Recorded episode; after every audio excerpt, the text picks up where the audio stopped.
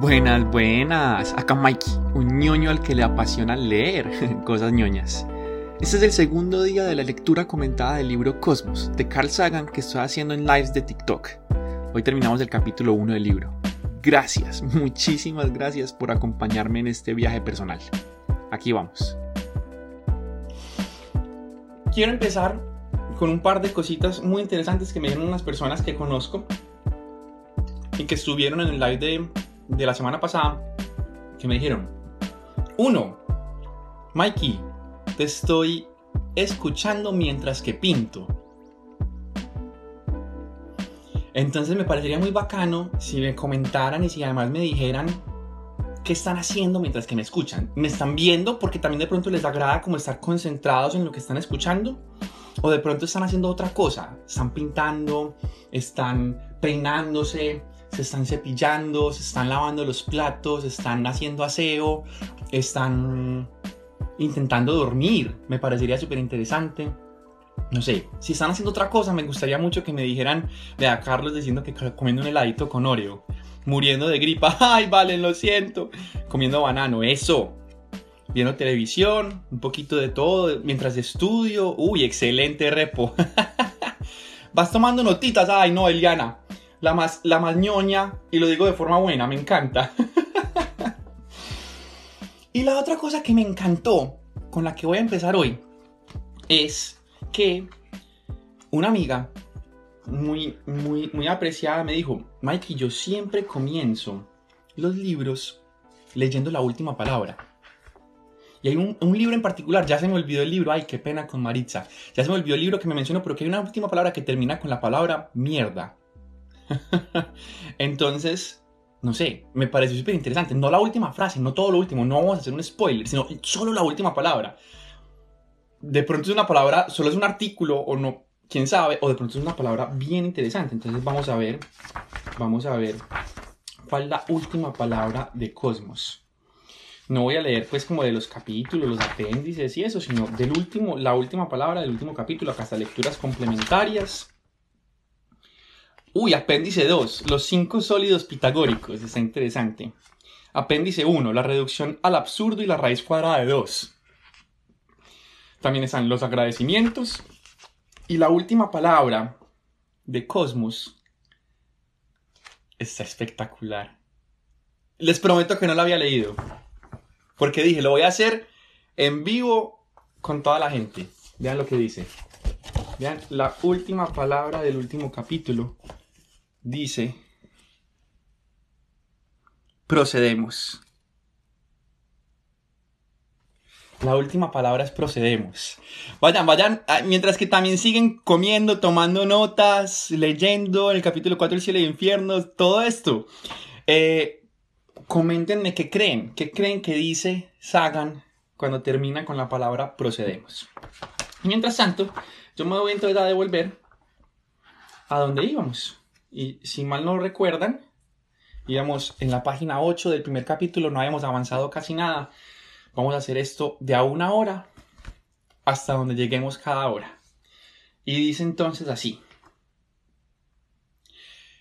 Pero ahora nuestro viaje nos lleva a lo que los astrónomos de la Tierra llaman con gusto el grupo local de galaxias.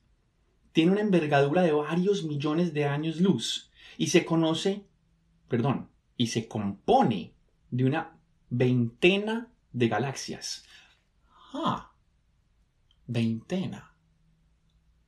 El grupo local de galaxias, hasta donde yo tenía entendido, de pura memoria de mis cursos de la U, tenía más o menos una cincuentena en, las palabras de Sagan. Me queda la duda. Averígüenme, porfa. Averígüenme, porfa, si el grupo, si hoy ya sabemos que tiene más de 20 y que tiene alrededor de 50, busquen en, Google, en Wikipedia, si son 20 o 50. Una veintena de galaxias. Es un cúmulo disperso, oscuro, sin pretensiones. Una de estas galaxias es M31, que vista desde la Tierra está en la constelación de Andrómeda. Me encanta como dice vista desde la Tierra. Es como las demás galaxias espirales, una gran rueda de estrellas, gas y polvo. M31 tiene dos satélites pequeños, galaxias elípticas enanas unidas a ella por la gravedad, por las mismas leyes de la física que tienden a mantenerme sentado en mi butaca. Las leyes de la naturaleza son las mismas en todo el cosmos. Estamos ahora a dos millones de años luz de casa. Más allá de M31 hay otra galaxia muy semejante, la nuestra, con sus brazos en espiral que van girando lentamente una vez cada 250 millones de años. Me parece muy interesante algo que quiero anotar. Recuerden que esta es una lectura comentada de Cosmos. Voy a anotar algo. Y es que dice que todo el brazo gira una vez cada 250 millones de años. Si se ponen a pensar, los planetas no giran alrededor del Sol en el mismo tiempo. La Tierra se demora un año. Mercurio, que está más cerca, se demora 88 días. Júpiter, que está más lejos, se demora, si no estoy mal, 12 años terrestres. Mientras que todo el brazo de la Vía Láctea se demora lo mismo. No importa la distancia, alrededor de esos 150 millones de años. Tengan esa idea en la cabeza. Ahora, a 40.000 años luz de casa, nos encontramos cayendo hacia la gran masa del centro de la Vía Láctea. Pero si queremos encontrar la Tierra, tenemos que redirigir nuestro curso hacia las afueras lejanas de la galaxia hacia un punto oscuro cerca del borde con un distante brazo espiral. La, la impresión dominante, incluso entre los brazos en espiral, es la de un río de estrellas pasando por nuestro lado. Un gran conjunto de estrellas que generan exquisitamente su propia luz. Algunas tan delicadas como una pompa de jabón y tan grandes que podrían contener en su interior a diez mil soles o a un billón de tierras. Otras tienen el tamaño de una pequeña ciudad y son 100 billones de veces más densas que el plomo. Algunas estrellas son, son solitarias, como el Sol. La mayoría tienen compañeras. Los sistemas suelen ser dobles, con dos estrellas orbitando una alrededor de la otra. La nuestra es rara, eso lo estoy diciendo yo, no, no, nos hagan. La nuestra es rara, la nuestra no tiene dos estrellas, tiene una sola. Pero nuestro sistema, el Sol. Pero hay una gradación continua desde los sistemas triples, pasando por cúmulos sueltos de unas docenas de estrellas, hasta los grandes cúmulos globulares que resplandecen con un millón de soles. Algunas estrellas dobles están tan próximas que se tocan y entre ellas fluye una sustancia estelar la mayoría están separadas a la misma distancia que Júpiter del Sol. Algunas estrellas, las supernovas, son tan brillantes como la entera galaxia que las contiene. Otras, los agujeros negros, son invisibles a unos pocos kilómetros de distancia. Qué interesante cómo se refiere a los agujeros negros como estrellas.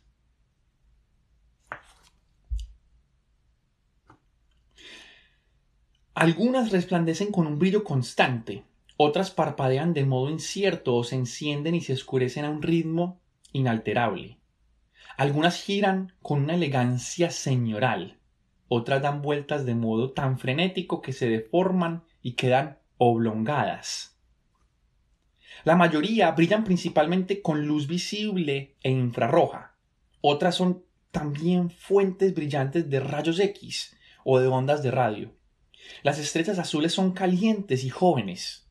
Las amarillas, convencionales y de media edad, como la nuestra. Las estrellas rojas son a menudo ancianas o moribundas. Y las estrellas blancas, pequeñas o las negras, están en los estertores finales de la muerte. La Vía Láctea contiene unos 400 mil millones de estrellas de todo tipo que se mueven en una gracia compleja y ordenada. Hasta ahora los habitantes de la Tierra conocen de cerca, de entre todas las estrellas, solo una. Cada sistema estelar es una isla del espacio, mantenida en cuarentena perpetua de sus vecinos por los años luz cuarentena ya significa otra cosa, ¿no? Puedo imaginar a seres en mundos innumerables que en su evolución van captando nuevos vislumbres de conocimiento. En cada mundo estos seres suponen al principio que su planeta, Baladí, y sus pocos e insignificantes soles son todo lo que existe. Crecemos en el aislamiento. Solo de modo lento nos vamos enseñando el cosmos. Algunas estrellas pueden estar rodeadas por millones de pequeños mundos rocosos y sin vida, sistemas planetarios congelados en alguna fase primitiva de su evolución. Quizás haya muchas estrellas que tengan sistemas planetarios bastante parecidos al nuestro. En la periferia grandes planetas gaseosos con anillos y lunas heladas, y más cerca del centro, mundos pequeños, calientes, azules y blancos cubiertos de nubes. En algunos de ellos puede haber evolucionado vida inteligente que ha remodelado la superficie planetaria con algún enorme proyecto de ingeniería. Son nuestros hermanos y hermanas del cosmos. Son muy distintos de nosotros. ¿Cuál es su forma, su bioquímica, su neurobiología, su historia, su política, su ciencia, su tecnología, su arte, su música, su religión, su filosofía? Quizás algún día trabemos conocimiento con ellos. Hemos llegado ya al patio de la casa, a un año luz de distancia de la Tierra. Hay un enjambre esférico de gigantescas bolas de nieve compuestas por hielo, roca y moléculas orgánicas que rodea al Sol. Son los núcleos de los cometas. De vez en cuando el paso de una estrella provoca que una pequeña sacudida gravitatoria y alguno de ellos se precipita amablemente hacia el sistema solar interior. Allí, el Sol lo calienta, el hielo se vaporiza y se desarrolla una hermosa cola cometaria. Nos acercamos a los planetas de nuestro sistema. Son mundos pesados, cautivos del Sol, obligados gravitatoriamente a seguirlo en órbitas casi circulares y calentados principalmente por la luz solar.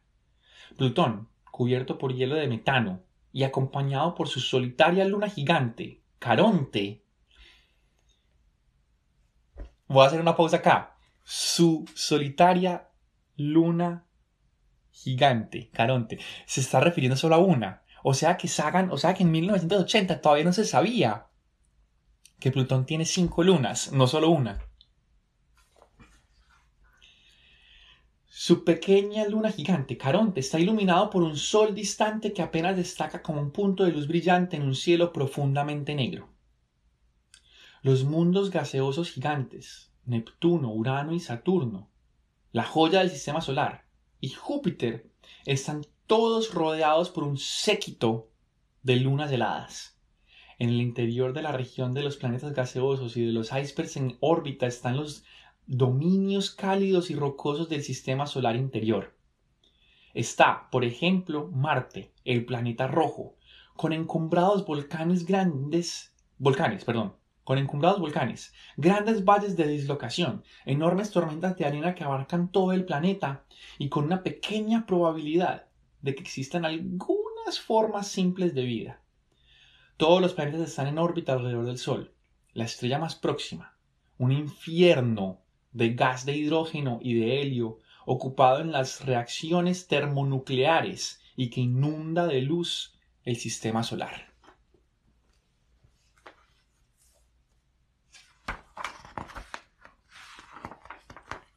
Finalmente, acabando nuestro paseo, volvemos a nuestro mundo azul y blanco, diminuto y frágil, perdido en un océano cósmico cuya vastitud supera nuestras imaginaciones más audaces. Es un mundo entre una inmensidad de otros mundos. Solo puede tener importancia para nosotros. La Tierra es nuestro hogar, nuestra madre. Nuestra forma de vida nació y evolucionó aquí, la especie, humana está llegando aquí a su edad adulta. Es sobre este mundo donde desarrollamos nuestra pasión por explorar el cosmos. Y es aquí donde estamos elaborando nuestros destinos, con cierto dolor y sin garantías. Bienvenidos, bienvenidas al planeta Tierra, un lugar de cielos azules de nitrógeno, océanos de agua líquida, bosques frescos y prados suaves, un mundo donde se oye de modo evidente el murmullo de la vida. Este mundo es, en la perspectiva cósmica, como ya he dicho, conmovedoramente bello y raro, pero además es de momento único. En todo nuestro viaje a través del espacio y del tiempo es hasta el momento el único mundo donde sabemos con certeza que la materia del cosmos se ha hecho viva y consciente. Ha de haber muchos más mundos de ese tipo esparcidos por el espacio, pero nuestra búsqueda de ellos empieza aquí. Nuestra búsqueda de ellos empieza con la sabiduría acumulada de los hombres y mujeres de nuestra especie, recogida con un gran coste durante un millón de años. Tenemos el privilegio de vivir entre personas brillantes y apasionadamente inquisitivas, y en una época en la que se premia generalmente la búsqueda del conocimiento. Los seres humanos, nacidos en definitiva de las estrellas, y que de momento están habitando ahora un mundo llamado Tierra, han iniciado el largo viaje de regreso a casa. El descubrimiento de que la Tierra es un mundo pequeño se llevó a cabo como tantos otros importantes descubrimientos humanos en el antiguo Oriente Próximo, en una época que algunos humanos llaman siglo III a antes de Cristo. Qué interesante como dice algunos humanos llaman. Siglo III Cristo. En la mayor metrópolis de aquel tiempo, la ciudad egipcia de Alejandría. Vivía allí un hombre llamado Eratóstenes. Uno de sus envidiosos contemporáneos le apodó Beta, la segunda letra del alfabeto griego, porque según decía Eratóstenes, era en todo el segundo mejor del, del mundo. Pero parece claro que Eratóstenes era alfa, en casi todo. Fue astrónomo, historiador, geógrafo, filósofo, poeta, crítico teatral y matemático. Los títulos de las obras que escribió van desde astronomía hasta sobre la libertad ante el dolor. Fue también director de la gran biblioteca de Alejandría, donde un día leyó un libro de un papi en un libro de un papiro que en un puesto avanzado de la frontera meridional, en Siena, cerca de la primera catarata del Nilo, en el mediodía del 21 de junio, un palo vertical no proyectaba sombra. En el solsticio de verano, el día más largo del año, a mediodía que avanzan las horas y se acercaba el mediodía, las sombras de las columnas del templo iban acortándose. En el mediodía habían desaparecido. En aquel momento podía verse el sol reflejado en el agua en el fondo de un pozo hondo. El sol estaba directamente encima de las cabezas. Era una observación que los que otros podrían haber ignorado con facilidad palos, sombras, reflejos en pozos, la posición del sol. ¿Qué importancia podían tener cosas tan sencillas y cotidianas? Pero Eratóstenes era un científico y sus cogitaciones sobre estos tópicos cambiaron el mundo. En cierto sentido hicieron el mundo. ¡Ah! Cambiaron el mundo y en cierto sentido hicieron el mundo. Eratóstenes tuvo la presencia de ánimo de hacer un experimento de observar realmente si en Alejandría los palos verticales proyectaban sombras hacia el mediodía del 21 de junio. Y describió, perdón, y descubrió que sí lo hacían. Eratóstenes se preguntó entonces a qué se debía que en el mismo instante un bastón no proyectara en Siena ninguna sombra mientras que en Alejandría, a gran distancia hacia el norte, proyectara una sombra pronunciada. Veamos en un Veamos un mapa del antiguo Egipto con dos palos verticales de igual longitud. Uno clavado en Alejandría y el otro en Siena. Me siento viendo uno de las famosas, de los famosos, de las famosas escenas que están por ahí en YouTube. Supongamos que en un momento dado cada palo no proyecta sombra alguna. El hecho se explica de modo muy fácil. Basta suponer que la Tierra es plana el sol se encontrará entonces encima mismo de nuestras cabezas. Si los dos palos proyectan sombras de igual longitud, la cosa también se explica en una tierra plana. Los rayos del sol tienen la misma inclinación y forman el mismo ángulo con los dos palos. Pero, ¿cómo explicarse que en Siena no había sombra y al mismo tiempo en Alejandría la sombra era considerable? Dice ver página 16.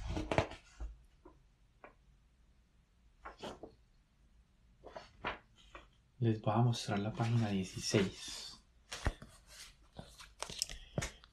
Pozo, como de alguien mirando desde adelante, pero creo que lo que se refiere de ver en la página 16 es el mapa en donde por acá está la ciudad de Alejandría y por acá está Siena. Esto es África. Acá miren Egipto, todo es el Nilo. Y entonces ahí por eso se está haciendo la pregunta. Repito la pregunta. ¿Cómo explicarse que en, Siena no había sombra y al mismo tiempo en Alejandría la sombra era considerable? Eratóstenes comprendió que la única respuesta posible es que la superficie de la Tierra está curvada. Y no solo esto, cuanto mayor sea la curvatura, mayor será la diferencia entre las longitudes de las sombras.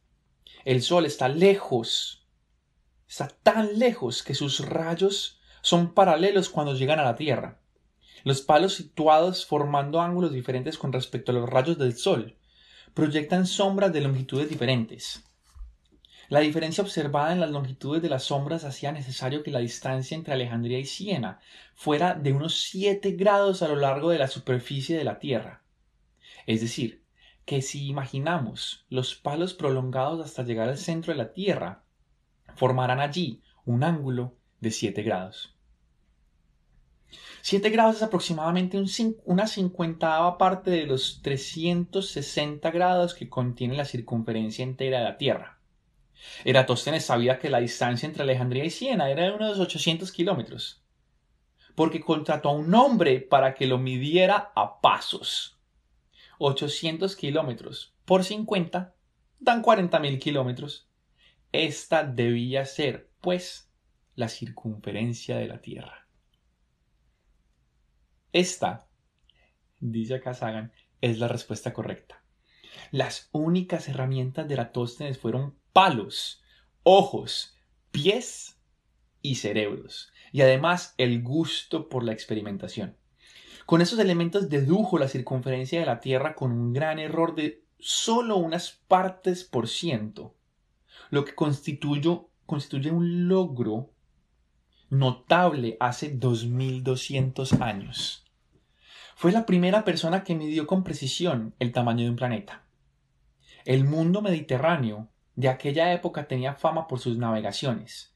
Alejandría era el mayor puerto de mar del planeta, sabiendo ya que la Tierra era una esfera de dimensiones modestas.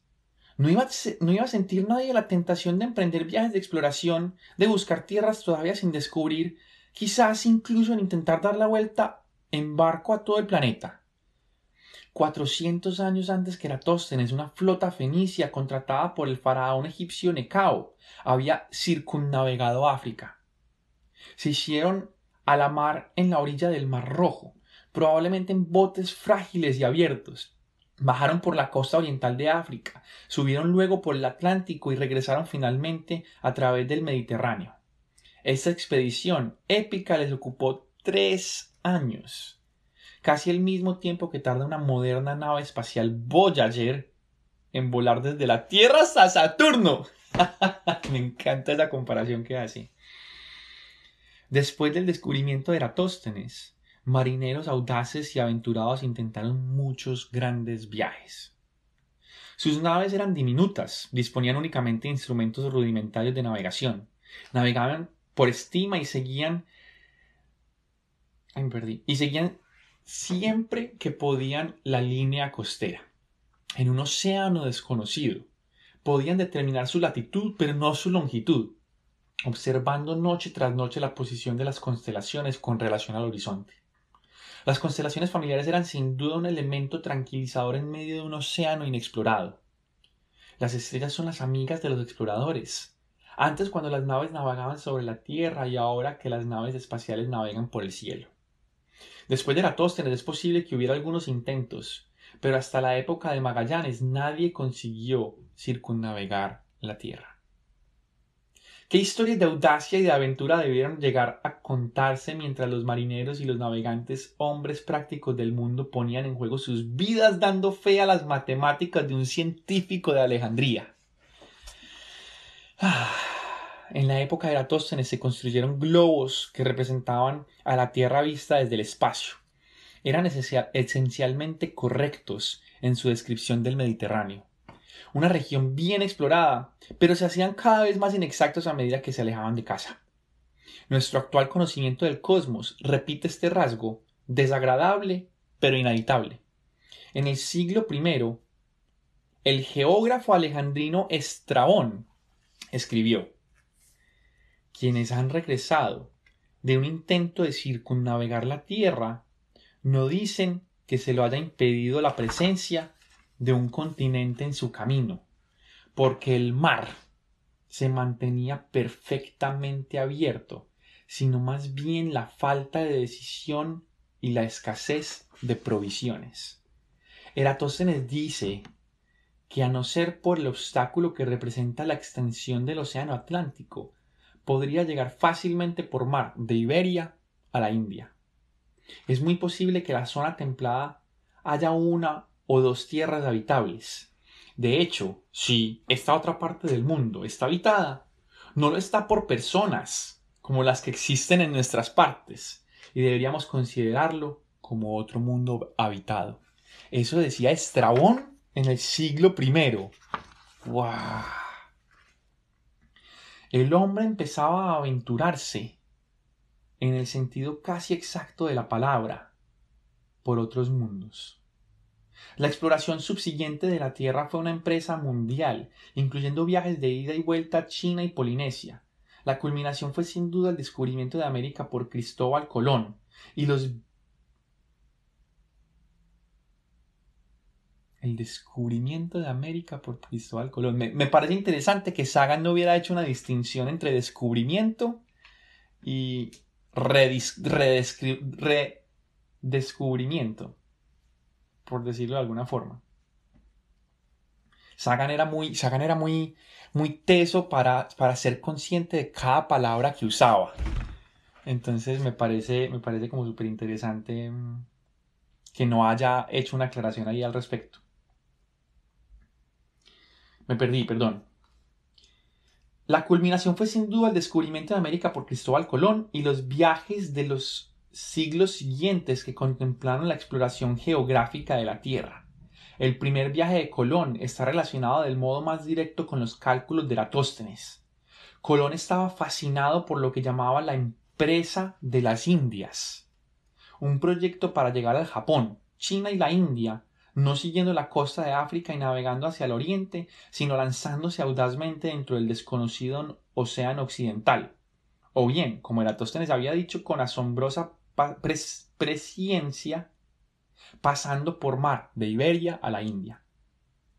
Colón había sido un vendedor ambulante de mapas viajeros, perdón, de mapas viejos, y un lector asiduo de libros escritos por antiguos geógrafos como Eratóstenes, Estrabón y Ptolomeo, o de libros que trataban sobre ellos. Pero para que la empresa de las Indias fuera posible, para que las naves y sus tripulaciones sobrevivieran el largo viaje, la Tierra tenía que ser más pequeña de lo que Eratóstenes había dicho. Por lo tanto, Colón hizo trampa con sus cálculos como indicó muy correctamente a la facultad de la Universidad de Salamanca que los examinó. ¡Wow! Hace más de 500 años ya existía la Universidad de Salamanca. Utilizó la menor circunferencia posible de la Tierra y la mayor extensión hacia el este de Asia que pudo encontrar en todos los libros que disponía, y luego exageró incluso estas cifras. De no haber estado las Américas en medio del camino, las expediciones de Colón habrían fracasado rotundamente. La Tierra está en la actualidad explorada completamente. Ya no puede... Bueno, acá quiero agregar, la superficie de la Tierra está en la actualidad explorada completamente. Ya no puede prometer nuevos continentes o tierras perdidas. Pero la tecnología que nos permitió explorar y habitar las regiones más remotas de la Tierra nos permite ahora abandonar nuestro planeta, aventurarnos en el espacio y explorar otros mundos. Al abandonar la Tierra estamos en disposición de observarla desde lo alto, de ver su forma esférica sólida, de dimensiones eratosténicas. ¡Ay, qué nota! ¡Qué nota de adjetivo! Dimensiones eratosténicas y los perfiles de sus continentes, confirmando que muchos de los antiguos cartógrafos eran de una notable competencia.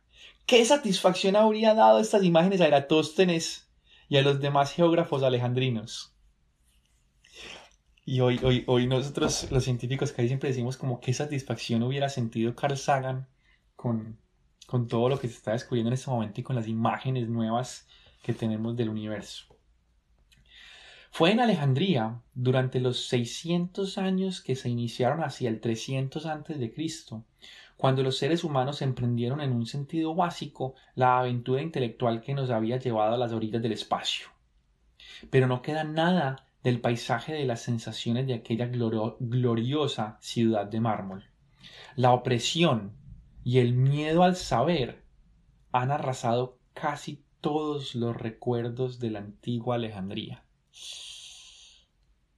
Su población tenía una maravillosa diversidad.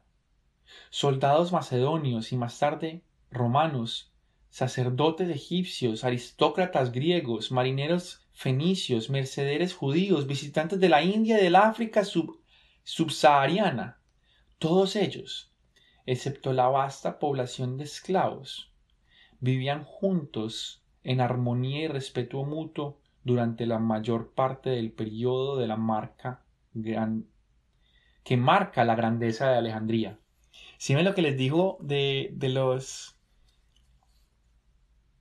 de las aclaraciones que hace.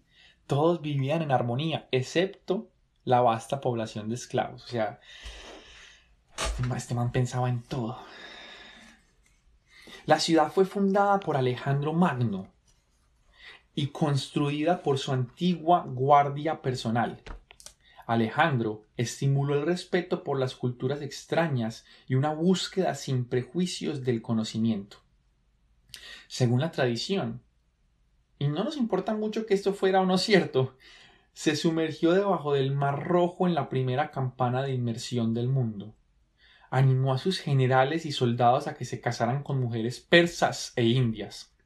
Respetaba a los dioses de las, de las demás naciones. Coleccionó formas de vida exóticas, entre ellas un elefante destinado a su maestro Aristóteles. Su ciudad estaba construida a una escala suntuosa porque tenía que ser el centro mundial del comercio, de la cultura y del saber. Estaba adornada con amplias avenidas de 30 metros de ancho, con una arquitectura y una estatuaria elegante, con la tumba monumental de Alejandro y con un enorme faro, el Faros, una de las siete maravillas del mundo antiguo. Pero la maravilla mayor de Alejandría era su biblioteca y su correspondiente museo, en el sentido literal, una institución dedicada a las especialidades de las nueve musas. No sabía que de ahí venía museo y trabajé dos años en un museo. de esta biblioteca legendaria lo máximo que sobrevive hoy en día es un sótano húmedo y olvidado del será, Serapeo, el anexo de la biblioteca, primitivamente un templo que fue reconsagrado al conocimiento. Unos pocos estantes enmohecidos pueden ser sus únicos restos físicos. Sin embargo, este lugar fue en su época el cerebro y la gloria de la mayor ciudad del planeta, el primer auténtico instituto de investigación de la historia del mundo. Me hizo la piel. Los eruditos de la biblioteca estudiaban el cosmos entero. Cosmos es una palabra griega que significa el orden del universo. En cierto modo, lo opuesto a caos. Me encanta como dice, en cierto modo. Presupone el carácter profundamente interrelacionado de todas las cosas. Inspira admiración ante la intrincada y sutil construcción del universo. Había en la biblioteca una comunidad de eruditos que exploraban la física, la literatura, la medicina, la astronomía, la geografía, la filosofía, las matemáticas, la biología y la ingeniería. La ciencia y la erudición habían llegado a su edad adulta. El genio florecía en aquellas salas. La biblioteca de Alejandría es el lugar donde los hombres reunieron por primera vez de modo serio y sistemático el conocimiento del mundo. Además de Eratóstenes, hubo el astrónomo Hiparco, que ordenó el mapa de las constelaciones y estimó el brillo de las estrellas. Euclides, que sistematizó de modo brillante la geometría y que en cierta ocasión dijo a su rey que luchaba con un difícil problema matemático, no hay un camino real hacia, la geometría. Ven, no me conozco esa historia. No hay un camino real hacia la geometría. Me, me queda tarea, tarea, buscar qué significa eso de que le dijo al rey, no hay un camino real hacia la geometría. Dionisio de Tracia, el hombre que definió las partes del discurso y que hizo en el estudio del lenguaje lo que Euclides hizo en la geometría. Herófilo, el fisiólogo que estableció de modo seguro que es el cerebro y no el corazón la sede de la inteligencia. Herón de Alejandría, inventor de cajas de engranajes y de aparatos de vapor, y autor de Autómata, la primera obra sobre robots. Apolonio de Pérgamo, el matemático que demostró las formas de las secciones cónicas, llamadas así porque pueden obtenerse cortando un cono en diferentes ángulos. Dieciocho siglos más tarde, Johannes Kepler utilizaría los escritos de Apolonio sobre las selecciones cónicas para comprender por primera vez el movimiento de los planetas. Elipse, parábola, hipérbola, las curvas que como sabemos actualmente siguen en sus órbitas los planetas, los cometas y las estrellas. Arquímedes, el mayor genio mecánico hasta Leonardo da Vinci. Y el astrónomo y, y geógrafo Ptolomeo, que compiló gran parte de lo que hoy es la pseudociencia de la astrología. Su universo centrado en la Tierra estuvo en boga durante 1500 años lo que nos recuerda que la capacidad intelectual no constituye una garantía contra los hierros descomunales. Y entre estos grandes hombres hubo una gran mujer, Hipatia, matemática y astrónoma, la última lumbrera de la biblioteca, cuyo martirio estuvo ligado a la destrucción de la biblioteca siete siglos después de su fundación. Historia a la cual volveremos. Los reyes griegos de Egipto que sucedieron a Alejandro tenían ideas muy serias sobre el saber. Apoyaron durante siglos la investigación y mantuvieron la biblioteca para que se ofreciera un ambiente adecuado de trabajo a las mejores mentes de la época. La biblioteca constaba de diez grandes salas de investigación, cada una dedicada a un tema distinto. Había fuentes y columnatas, jardines botánicos, un zoo. Dice zoo, no dice zoológico. En inglés se dice zoo, pero no sé si, no sé si fue un error o, no sé, o en España también dicen zoo. Salas de disección, un observatorio y una gran sala comedor donde se llevaban a cabo con toda libertad las discusiones críticas de las ideas. Con toda libertad las discusiones críticas de las ideas.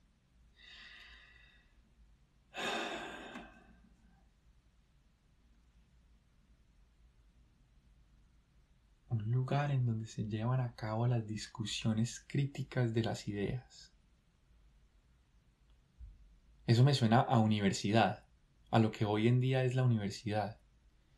Bueno, a lo que hoy en día debería ser la universidad.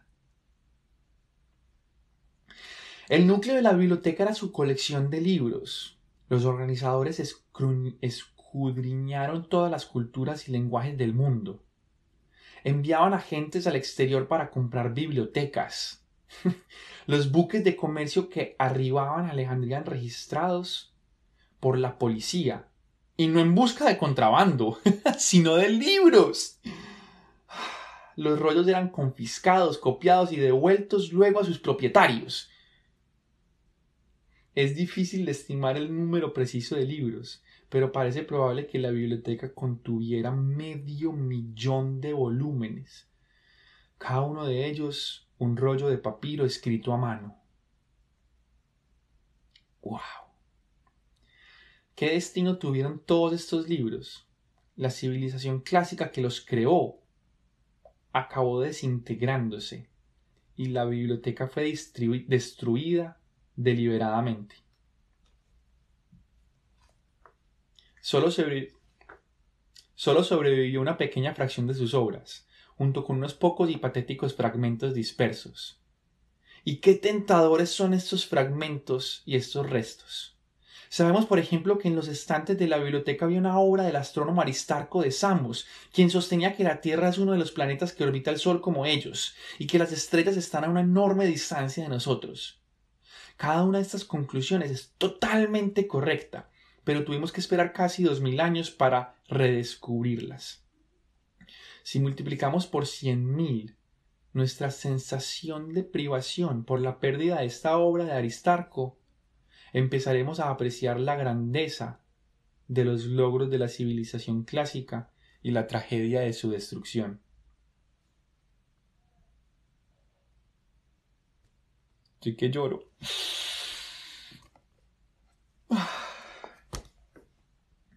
Hemos superado en mucho la ciencia que el mundo antiguo conocía, pero hay lagunas irreparables en nuestros conocimientos históricos.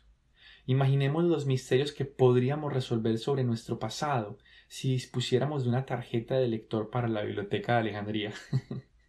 Sabemos que había una historia del mundo en tres volúmenes, perdida actualmente, de un sacerdote babilonio llamado Veroso.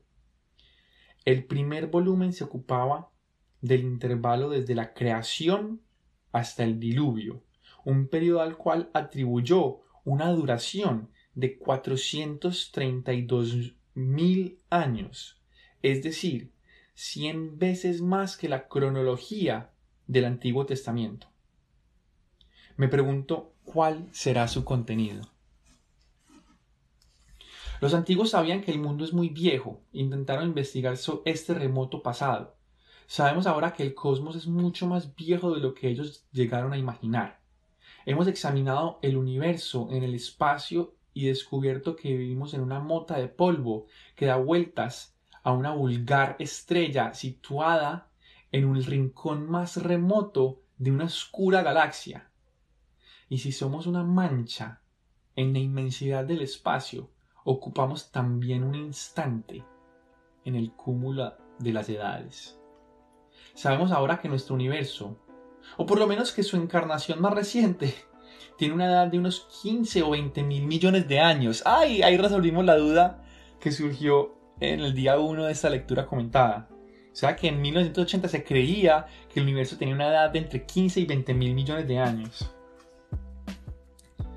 Que, aclaro, hoy sabemos que tiene más o menos unos 13.800. Ese es el tiempo transcurrido desde, desde un notable acontecimiento explosivo, explosivo llamado habitualmente Big Bang.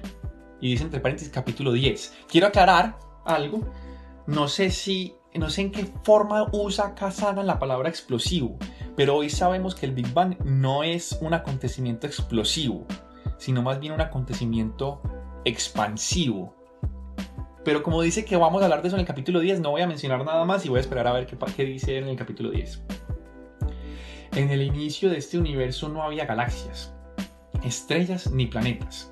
No había vida ni civilización, sino una única bola de fuego uniforme y radiante que llenaba todo el espacio.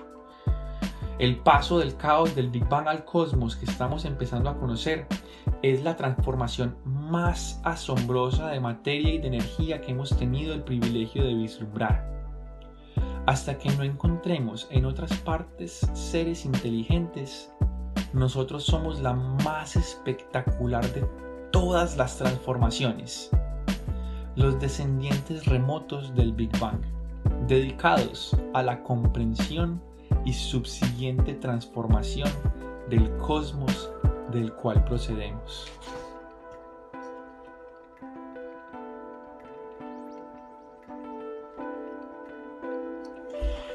No sé si se dieron cuenta. Se acaba de terminar el capítulo, quiero aclarar. Y se acaba con la misma palabra con la que se acaba el libro. Que lo mencionamos al comienzo de esta transmisión. Hasta que no encontremos en otras partes seres inteligentes, nosotros somos la más espectacular de todas las transformaciones, los descendientes remotos del Big Bang, dedicados a la comprensión y subsiguiente transformación del cosmos del cual procedemos.